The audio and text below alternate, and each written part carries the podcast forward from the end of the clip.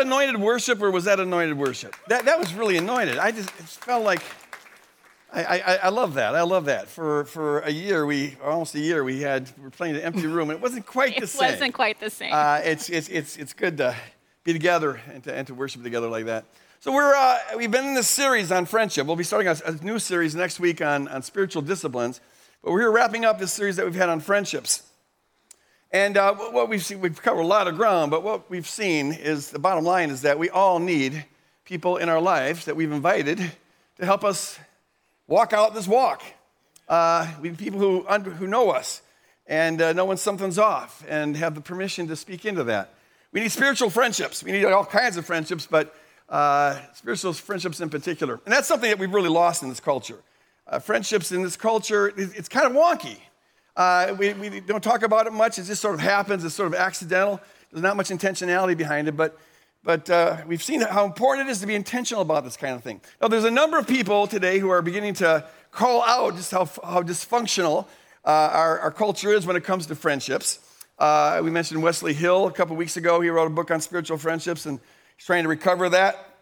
Another person who has been speaking out on this uh, is uh, Bronwyn Lea.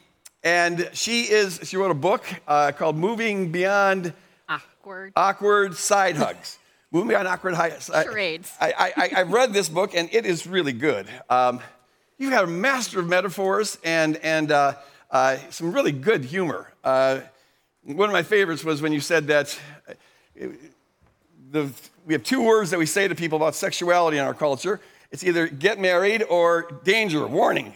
Uh, be careful with this. And, and she says that's about as helpful as telling someone how to get from San Diego to New York by saying, make sure you avoid the Grand Canyon. uh, it, masterful, masterful. So um, today we're going to have an interview with, with, with uh, Bronwyn um, on her book and topics related to that on friendships. And to, and to do that, we have my two esteemed colleagues, and, and they're Bronwyn specialists. They've studied her book, and so they're experts on, on Bronwyn's thought. And so we're just going to turn it over to them. It's Shauna Bort, Emily Morrison. God bless you guys. Bronwyn, thank you. you know, this is one of the things that it, it's been a sucky time for, every, for everybody the last year and a half. Um, and this whole lockdown thing and all that. But some good things are happening as a result of that. One of them is that I mean, we, this is the first time we have ever had this where we're actually going to interview someone over Zoom live. This is happening right here. She's in California, and this is a, this is a first. Let's hope it works. God bless you, Bronwyn. Thanks so much for, for, for being here and being a part of this. Take it away, Shauna. All right. okay. Greg almost fell off the stage. It's fine. Bronwyn, it's fine. This is what we do around here. Thank you so much for joining us. And we would love to know, just right out of the gate, Bronwyn, what inspired you to write this book? Because there's a lot of clever things, there's a lot of helpful things, and I, it's a very curious thing to know, like, why? Why did you write this book and feel like you needed to put it out there uh, at the time in which you did? I so appreciate that question. Good morning, everybody. It's so good to be with you uh, from several thousand miles away. Um, you'll hear right out the gate that I don't sound like you. Um, I'm South African of origin, and I've been in the States for like 17 plus years now. Um, and that forms part of the story of how I ended up writing this book. Um, I have come to the States, lived most of my married life and most of my ministry away from my family of origin. And so the church really has been family to me in a really significant way. It's my church family that have seen our babies being born, that have walked us through all of these stages of marriage and immigration. Um, and from, so positively, I've really seen part of what um, the scripture talks about when they celebrate life as the family of God. Um, another part of my story is that I'm in pastoral ministry now, or have always been involved as a volunteer as at some point. Um, and just over the years, I've heard so many negative stories about people feeling that they don't belong or that they're excluded because they're uh, not married yet, or they're struggling with their sexuality, or they're divorced or widowed and feel like, oh my goodness, I'm not part of the married people's club, and so I don't have a place anymore, or just people feeling lonely in their relationships, like I'm not okay. I'm not sure if it's okay for me to attend this Bible study or for me to have this friendship. Um, and just people feeling like they're lonely and limping in the church, um, that there's some script that they're supposed to be fulfilling, and they feel like they're not fulfilling it, and so they're not fully part of the church. And that breaks my heart. So, both because I have experienced some of the goods of the church's family, and because around us, so many of us are experiencing pain when we feel like we don't belong. Um, when an editor reached out and said, Do you have any book ideas? I thought, I didn't think I had a book idea, but I actually have a lot to say about this subject. I care a great deal about communities being healthy and about church people loving one another well. Thank you. Yeah, I, I really love that you wrote this book because we talk a lot about the church as a family, like we are the family of God. And so it's helpful to kind of flesh that out. What does that really mean and look like? And Emily, you uh, used some of Bronwyn's stuff when you shared during the series as well, and that was really helpful. Yeah, absolutely. Uh, because I am very passionate about church as family. I'm on a I'm on a campaign to get us all on board. Uh, yeah. So, and in fact, uh, Bronwyn and I have a have a mutual friend, um, Aaron, and Aaron was one of the first people who really showed me how friendship works as family. She and her husband Brian and their kids really included me in their family for many many years. I still feel family even though we're far away. Uh, so, what do you think is is critical about this understanding of church as family? Why does this matter so much? Oh, I love this question because I love this topic so very, very much. I think one of the main reasons that this matters a great deal to me is that um, the Bible says that it's our new reality. And script's so full of wonderful metaphors to describe our life. You know, we're the vine, we're the branches, we're spiritual stones in the temple of the Lord. Um, all, all, sorts of things. We're parts of a body. We're, we're fruit. We're um, think of all of those. But when the Bible talks about us being the children of God and of being adopted into God's family, that is not a metaphor. That is actually describing a spiritual truth, a fact that we have become the children of God. And then uh, correlated to that, if we have really and in actual truth been adopted as God's children, then that makes our relationship to one another to be that of siblings. We're adopted siblings into the same family. And that's not a metaphor, that's a description of a spiritual reality that's going to continue for eternity. And just like it takes us some time to like live into the reality of being the beloved children of God, like we know that, but we've got to kind of got to live into that truth devotionally, practically in our faith life. I think so too. Scripture again and again and again describes us as the adelphoi of God. That's the Greek word, the brothers and sisters, the siblings of God. And that's not a metaphor, that's the truth. And um, more and more as I read the scripture, I think that is what God says we are. That's who we're going to be for ever and ever and ever. And part of our work here on church is to, to live into this, to learn how to love one another well um, as brothers and sisters which is not just like a cute thing we say mm-hmm. to like fill in the blank. Hey, bro. Hey, sister. it's actually describing something that um, scripture says is true. And when Jesus says that the world is supposed to know that we are Christians by our love, I think part of what he's talking about is that it's our family love that people are supposed to see, that there are a number of different types of bonds we're supposed to share with one another. Um, I'd love to talk to you more about those um, different kinds of bonds. But yeah, I care about it a great deal because it's the truth and we've got to learn how to live into it. That is awesome.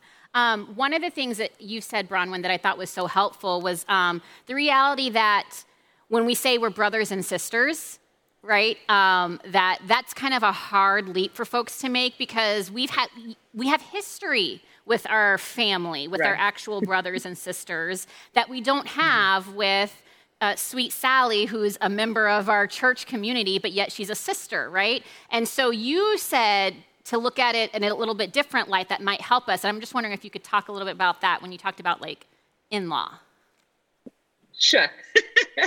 yeah, it is a little bit of a strange thing to think about. Oh, here is this room of strangers that I now apparently need to relate to as my brothers and sisters. Because when I sit down at the table with my adult sisters, I mean, we are not just arriving as strangers. We have, you know, at this point, 40 years of in jokes and shared experiences that we're drawing from in our interaction. And it's really hard to make that leap. So I started to think, well, what would it look like for us to come to these relationships as adults with um, family who are strangers? And I thought, well, not many of us have been adopted into a family as an adult and had to start reckoning that. But one experience that I think many of us have had is that we have acquired close family as adults in um, our in laws. So I don't have any natural born blood, blood brothers, but I do have brothers in law. And similarly, my husband has now my sisters as his sisters in law. And that has been actually a helpful paradigm for me thinking about what that looks like because we don't have the shared history. You know, for several of these, I don't even have a shared cultural background. Two of my brothers in law um, speak a different language, they're from a completely different ethnicity and culture. Um, but we're at around the family table together. We're sharing stories. Uh, we are planning holidays together. There is a presumed togetherness and intimacy in those adult relationships, but it's not at all sexual, right? That is my sister's spouse. and um, my husband and my sister are close because they're like siblings at the table, but they're not, uh, nobody's flirting with anybody, right? There's all sorts of other family attachments that are going on there. And as I've thought about relationships in the church, if I thought, if I think about this all as brothers and sisters in law, that helps me get the tone right. Yeah, that's just like those bonds that you're talking about that are so important, mm-hmm. and, and there, they are so many different varieties of those bonds. Um, do you have a show right. and tell for us, Bronwyn, that could illustrate? I do have a show and tell. okay, so I'm the mom of three kids, and my youngest kid is a want to be inventor. You know, he's one of those kids that you can never take the recycling out. Like taking the recycling out is like a stealth mission that has to happen in the middle of the night because if he sees you moving out with any boxes that he has not claimed, he's like, I have a use for that, right? he repurposes everything. But as I look at some of my son's creations, I said, him, what are some of the things you can build out of? He's like, oh, oh, you can build with glue, with tape, with yeah, sticky tack, with Elmer's glue, with a hot glue gun. You can weld. I'm like, please don't weld, boy. You are nine. He's like, you can use gravity, you can use string, put all of these things together. So I have here a little example of we were building with IKEA yesterday, and here's a construction, right, that he's made. So these are all folded together like a lattice work, right? We have uh, string tying things together. I have regular tape here. There's duct tape in the corners. This bottom part is held together with uh, toothpicks to make our basket. Um, it's a bit of a hodgepodge thing, but here's the point of this example, right? To hold any one of these mishmash of structures that shouldn't go together together, we have a variety of different bonds of different strength and different types. You know, the tape, the glue, the sticky, whatever. And I was thinking about the fact that uh, kinship in Christ, community in Christ, has a variety of different bonds with which we attach to one another. Um, we've heard talk of the four loves. There's probably more, but just those four.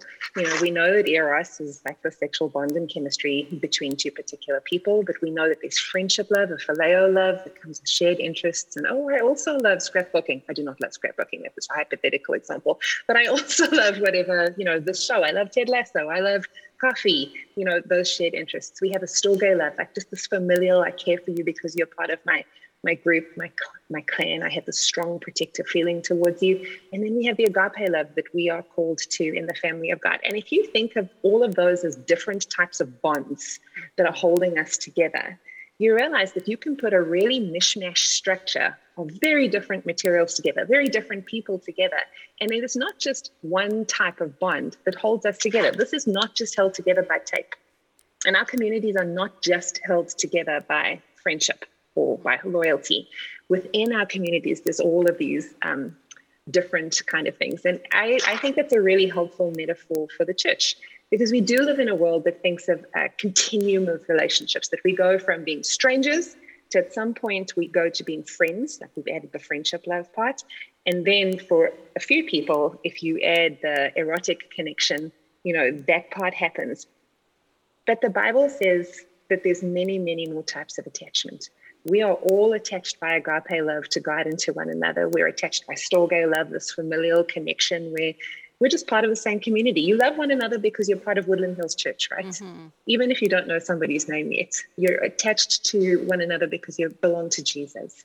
And then out of that kinship, we get the opportunity to add friendship. And with some people, your partner, your spouse, you will add um, erotic love. But any any one bond is not holding the whole thing together. We have a multiplicity of connections between us. So there's my show and tell project. I love it. Uh, Bronwyn, my Greek is a little rusty. What does storge mean? Uh, exactly. I don't know the exact translation. English is such a, an impoverished language with uh, that kind of thing. But it's the it's the strong attachment love. It has the idea of um, a protective, affective bond. It's an uh, affectionate love towards one another. Mm-hmm. You're one of my people. You're my classmate. You're part of my community. You're my family. Mm-hmm. One of the things you mentioned when we were uh, talking with you was the importance of, you're talking about layers of bonds and different kinds of bonds. And you talked about um, weak bonds, those weaker bonds, and yeah. how the pandemic affected those. Uh, that was really interesting. I'd love to hear more about that. Yeah, I read an article about this pretty early on in the pandemic that talked about how um, one of the things that we were struggling with in our loneliness as we were sort of all thinking, why do I feel this way? Why am I experiencing this uh, grief, this estrangement, this just not feeling myself? And it's not just the, the horrors of distance learning, although that is the real pain, right? And they were saying that um, social social scientists realize that we are people that are made with many many different layers of attachment. So we have like our first circle of people that we are attached to but then we have a next layer of you know friends and another layer of people that we see on the regular like the neighbors that we see when we're pulling out the trash at night or the fellow parents that you chat to on the side of the soccer game or the baseball game. Um, or your regular your regular barista or the person you see at the grocery store or the person you tend to chat to on your way in and out of work. And those levels of attachment as you go out are actually all important for our sense of self and our sense of community. And one of the things that the pandemic did is that it shrank all of our circles really really small just to that first kind of primary layer and it gave us insight, the pandemic did, into how many tiers of relationship we ordinarily have and we actually need for our emotional and spiritual well being. It turns out we are people who need a great number of weak bonds in our lives to help support that little uh, locus of strong bonds right at the center of our lives. Mm. Yeah, that was a part of the pandemic, I think, that not a lot of people realized maybe. Just like the, the people that you happen to run into or engage with when you're out doing what you do out and about. Well, when you're not out and about, you're in your four walls. That was a little harder to do. And so I, I, think it's important to recognize that we have all of those bonds in our life and they're all important. And so we really do want to hone in on the particular bond of the church family and uh, the friendships that happen within the church family and the biblical call to be that for one another. I know, Emily, for you, that was something, like you said, you're a huge champion of. And so I just wanted to know, Bronwyn, if you could, and Emily, you can tag in too, if you could talk a little bit more about that paradigm shift that is so important for us to begin to truly relate to one another within the church as family. Mm-hmm. Oh, goodness. I think this just became so emotionally real for me in a new way after the pandemic. That first service that we all gathered together outside again after months of being online, I just couldn't stop crying. Yeah. It was just so good to see people's faces again, even just their eyes. You know, everybody was masked. I thought, I've missed you. I've missed your face. There's just, it has filled up some well in my heart to see you in person. Um, so yes, absolutely. I think that the the practicality of us realizing that these were not just you know people out there that I like and that I have a you know we're not just all members of the same fan club. We're actually members of one another. We belong mm. to one another. We have more than shared interest. We actually have a shared life and a shared love and a shared calling and a shared purpose. Really became an embodied truth for me in a different way in the last year and a half. And practically, it makes such a big difference, right? I mean, at a spiritual level, this is a discipleship step. For us to learn to live as the family of God is not just that good for us emotionally and spiritually, although it is, um, or relationally, it's good for us spiritually. You know, uh, we are, the Bible is full of the language of the you plural, the all you all of Scripture. You all together put on the the armor of God. You all together need to learn to live, to love, to serve, to forgive, to uh, speak words of truth and love and psalms and hymns and spiritual uh, songs. And so there's a whole bunch of growing we're called to do together that as we live into our identity as the, com- the beloved community, the beloved children of God, we actually, there's a spiritual growth component to it and we're practicing. We're practicing for eternity. Right? When we shuffle off this mortal coil, then the real family dinner begins, right? So we're rehearsing, and there's a spiritual component to that. But at a practical level, just for you and I today, it's so helpful for us to think about what this means, um, not just as an, a mental truth, but as something we're living and expressing to overcome our fear our fears of reaching out. You know, we always worry we're going to be a little bit creepy. You know, it's like calling someone out of the blue, out of like cold calling. We're like, oh, that's very socially not done. You know, I don't want to be a stalker or something strange where I'm afraid of initiating a relationship with this person. Or here's a new guy at church. I would like to welcome them. They look like they're new. But if I talk to him and say hello, is he going to think that I'm like interested in him or asking him out? No, I'm a sister in Christ and I just don't know his name yet.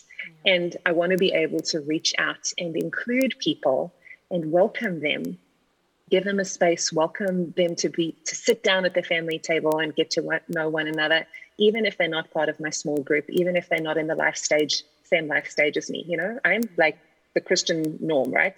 I'm a a married woman with kids right? I ticked all the boxes. But there are all sorts of people walking inside of our into our church doors who um, are wondering if there's a place for them. And mm-hmm. I get, as a sister in Christ, to say, pull up a table, you totally belong. Mm-hmm.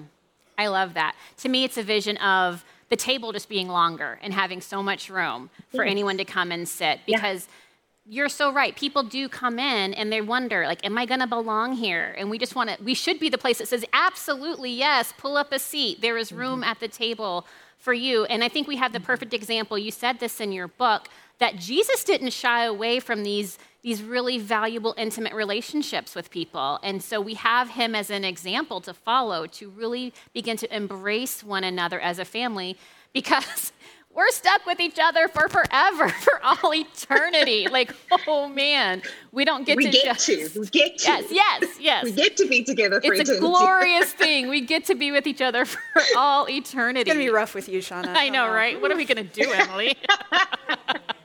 no, it's going to be really bad with Greg. He's the one I'm not looking forward to. I think hopefully there's like geographical locations that we can kind of no. But this was really. In the father's house, there are many rooms. Yeah, yeah.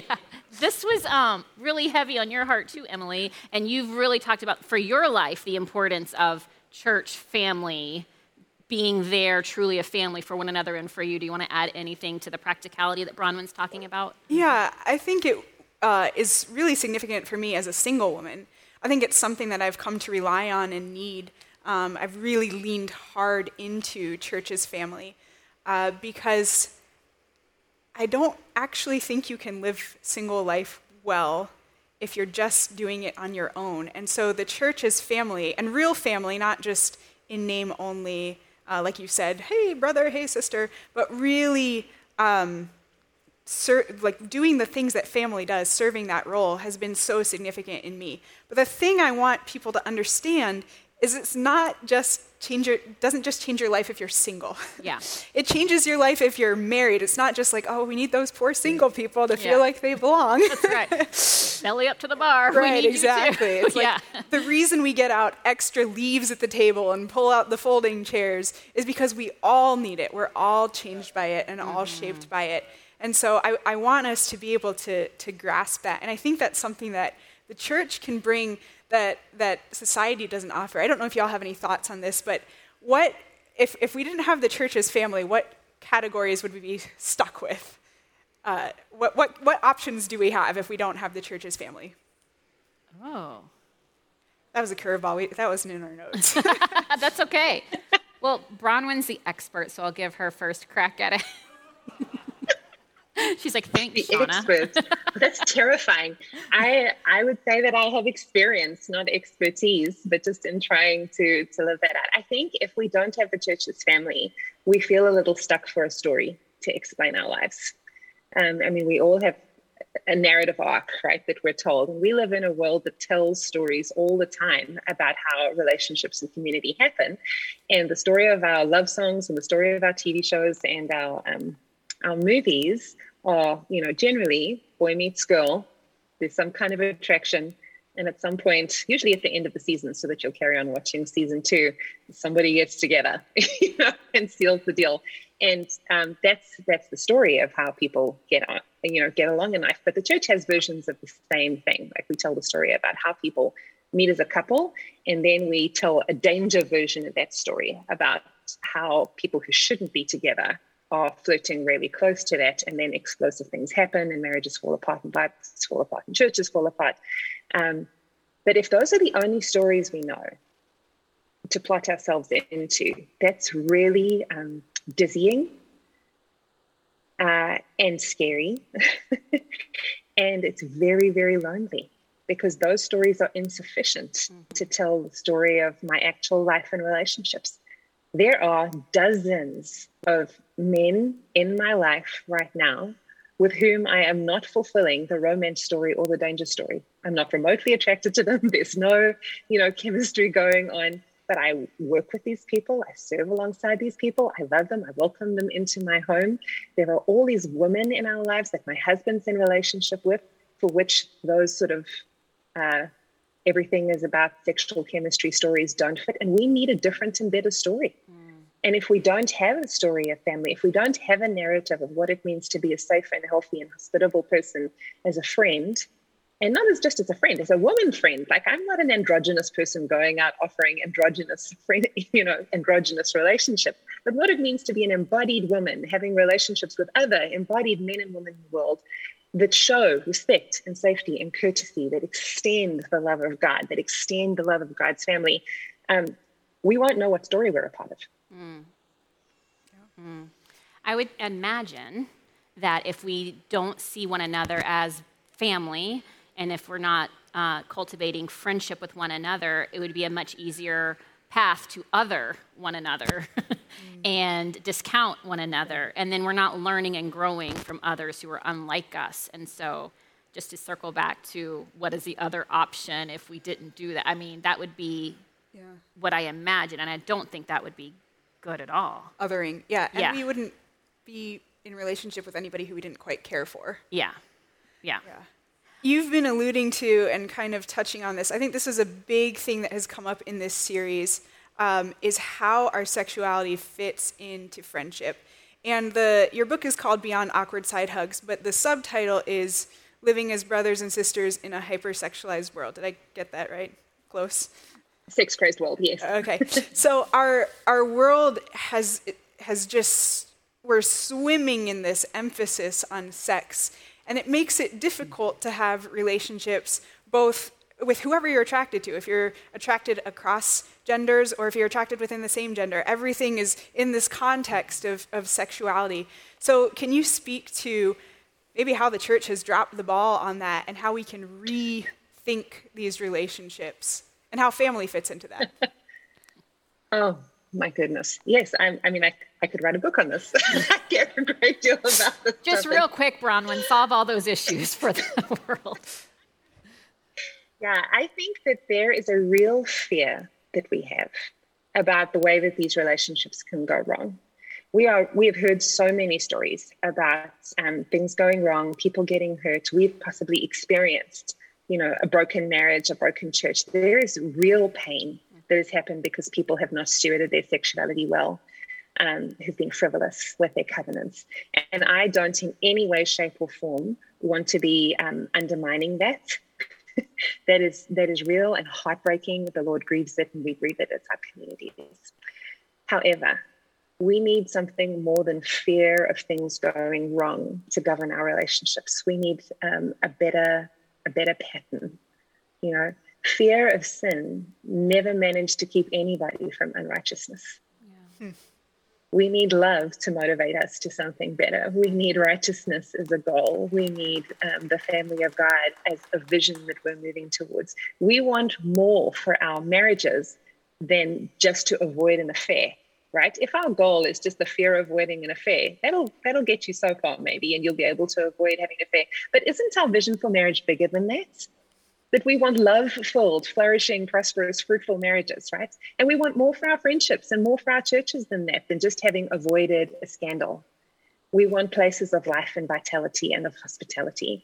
And we do need to learn how to have um, healthy friendships with one another, how to, how to be married in community with one another, how to be friends not just to people, but to be friends to people's marriages. And there's such a subtle difference there, but it's really important. I don't just want people who support me, I want people who support my marriage to be around me as friends. So they're not going to, like, if I'm having a frustrating day with my husband, just pile on and badmouth him.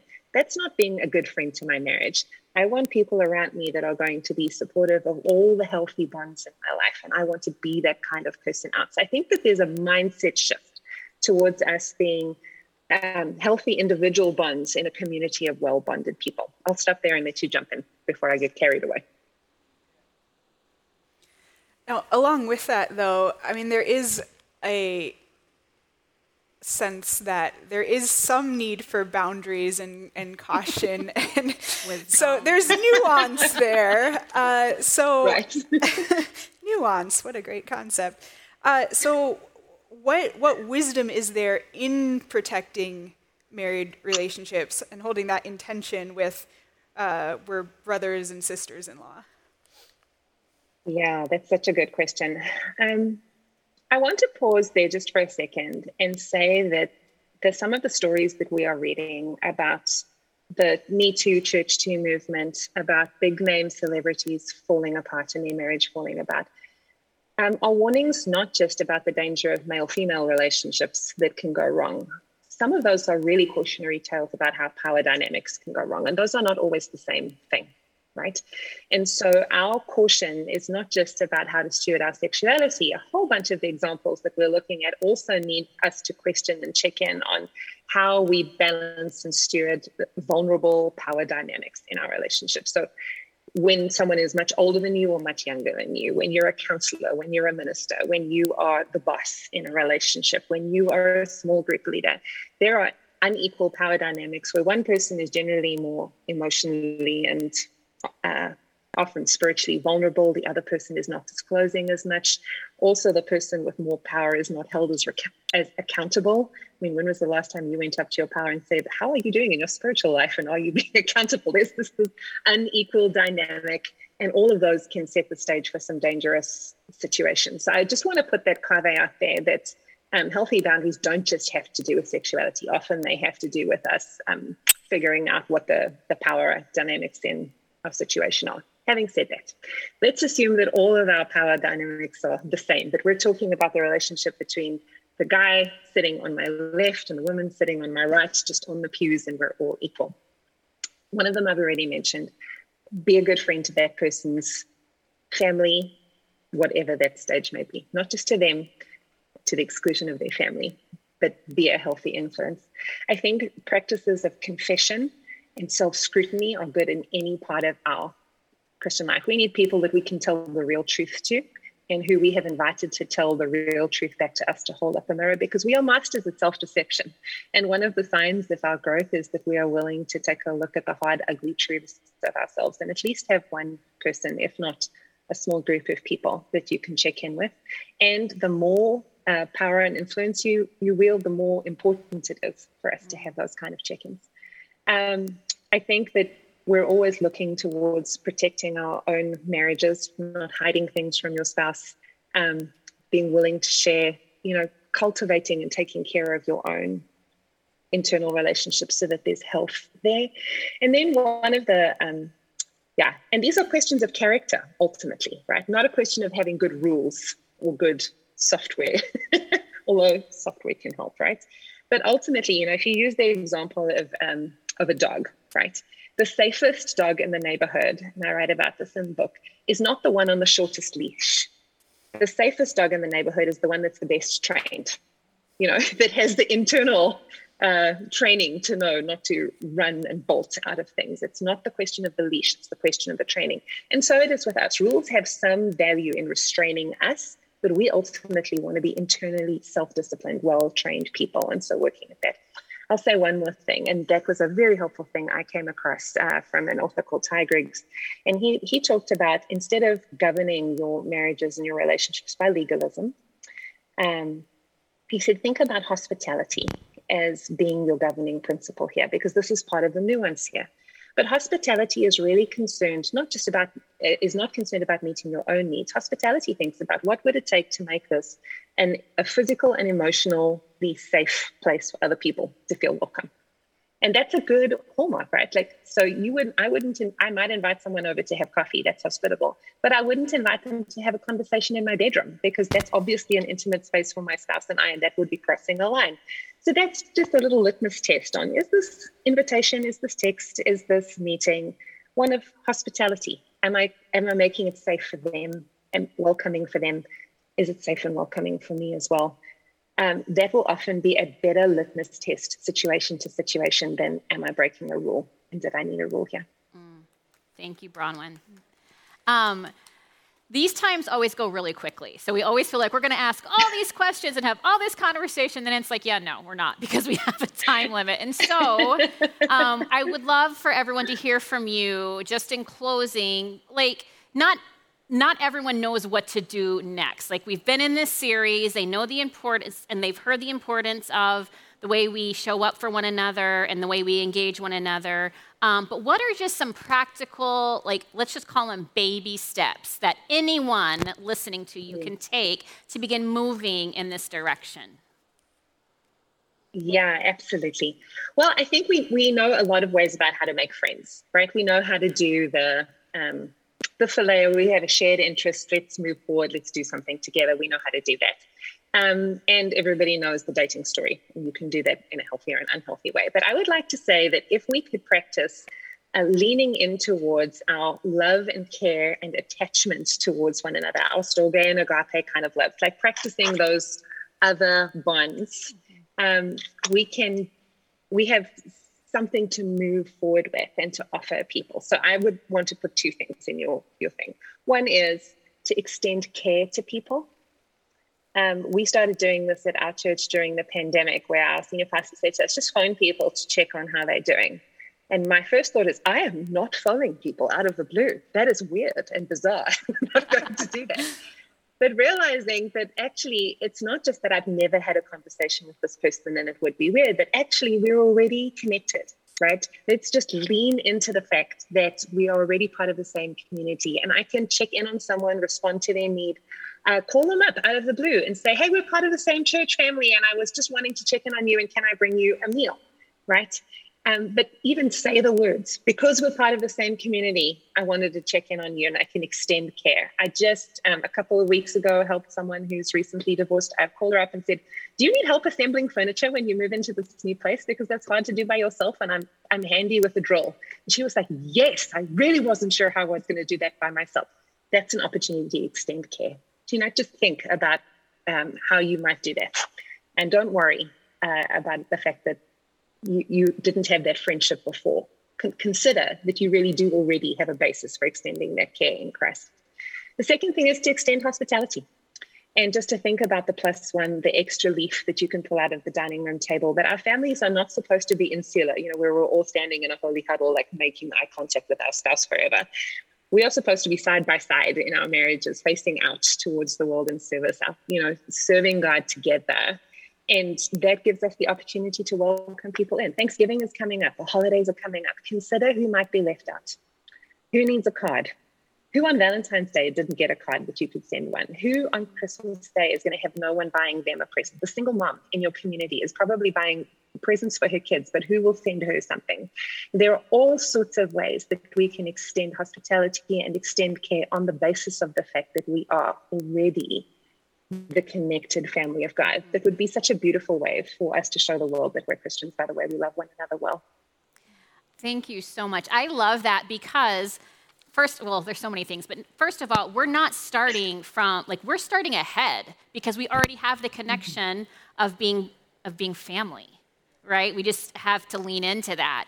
And the other beautiful picture that I love is not looking inward at one another, but, but let's, standing let's stand side by side with our family to see our other family members and who can we extend that care and that welcome to. I just think that's such a beautiful picture.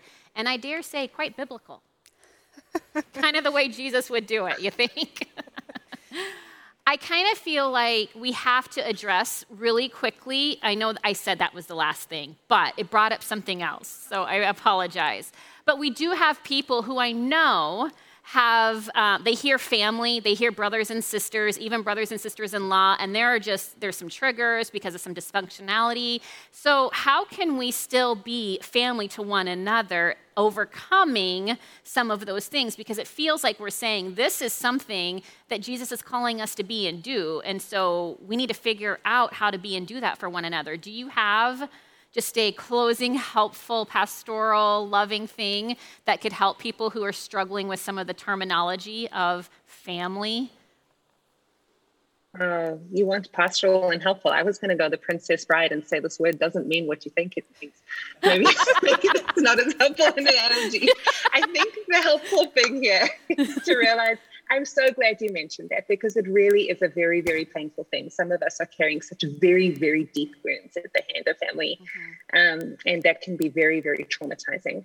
I want to go gently and patiently with uh, friends like that and say, I am so sorry you've been hurt that way, and that is not the way that God intended it to be.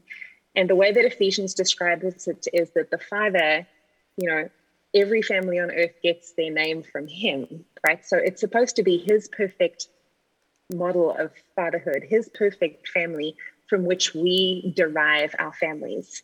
But often that's not the way we think about it. We have these damaged families and we're trying to sort of extrapolate up towards the father, but it's so broken and it's hard to see. I do think that there's a place for us to be very compassionate on that healing journey, for us to find counseling, but I also just want to say a word of hope that there is a better way and a perfect Father, and um, it's worth pushing through the the damaged debris to find a Father who loves you perfectly that way. Beautifully said. Thank you so much. Thank you so, Thank much. You so much. Thank you for giving so us a, a new you. story to live into. Yeah, so great. And you guys, practically speaking, for those of you who are here, uh, but also joining us online, we do have the spiritual friendships class. Now, we cannot promise you that you will meet your BFFL, best friend for life, in this class. That's not what it's about. But what it is, is an opportunity to learn more about what it means to show up for one another in this way of, of supporting one another and growing together um, in spiritual friendship, which is what God is calling us to be and do with one another. And if you have people in your life and you think, man, we could do this together, I, I want to try to pursue a more intentional spiritual friendship, we will present tools and practices that you can use. If you don't have those people in your life already, it's possible that you could meet some people in the class because you're going to be engaging with one another as well. And if that is just something that you're not able to do because maybe the time doesn't work for you, then maybe take what Bronwyn said and take some of those initial baby steps and extend welcome to some folks and ask them to meet with you and maybe watch a sermon together. Like, most times Greg says some really good things that we can learn from, right? And we can dialogue that stuff together. And it's just a baby step. So you can extend welcome to folks, have them meet with you, watch a sermon together, and then discuss it. So there are some ways in which you can really do this. We are not trying to make this this huge, unattainable thing. Like there are some really practical ways that you can do this. So if you do want to do the class, remember, it starts tomorrow at 7 p.m. and you can still sign up online. Bronwyn, you were great. Thank you so much. We really appreciate it. And we want to remind you all that if you have prayer needs, we do not want you to leave carrying those things. So please come and meet our prayer partners up front or go into a prayer room online. Also, don't miss the Musecast on Tuesday. We'll talk more about what we heard today. We'll dive a little deeper, continue the conversation. Gathering groups are available where you get to discuss the sermons that you hear every weekend with others. And if you plan to be here next week and you have kiddos that you're going to check into our children's ministry, please remember to save your spot. Thank you for being here, everyone. Thanks, Emily. Good job. Thanks, Shauna. Good job. Woo! Have a blessed week, guys. Thanks so much.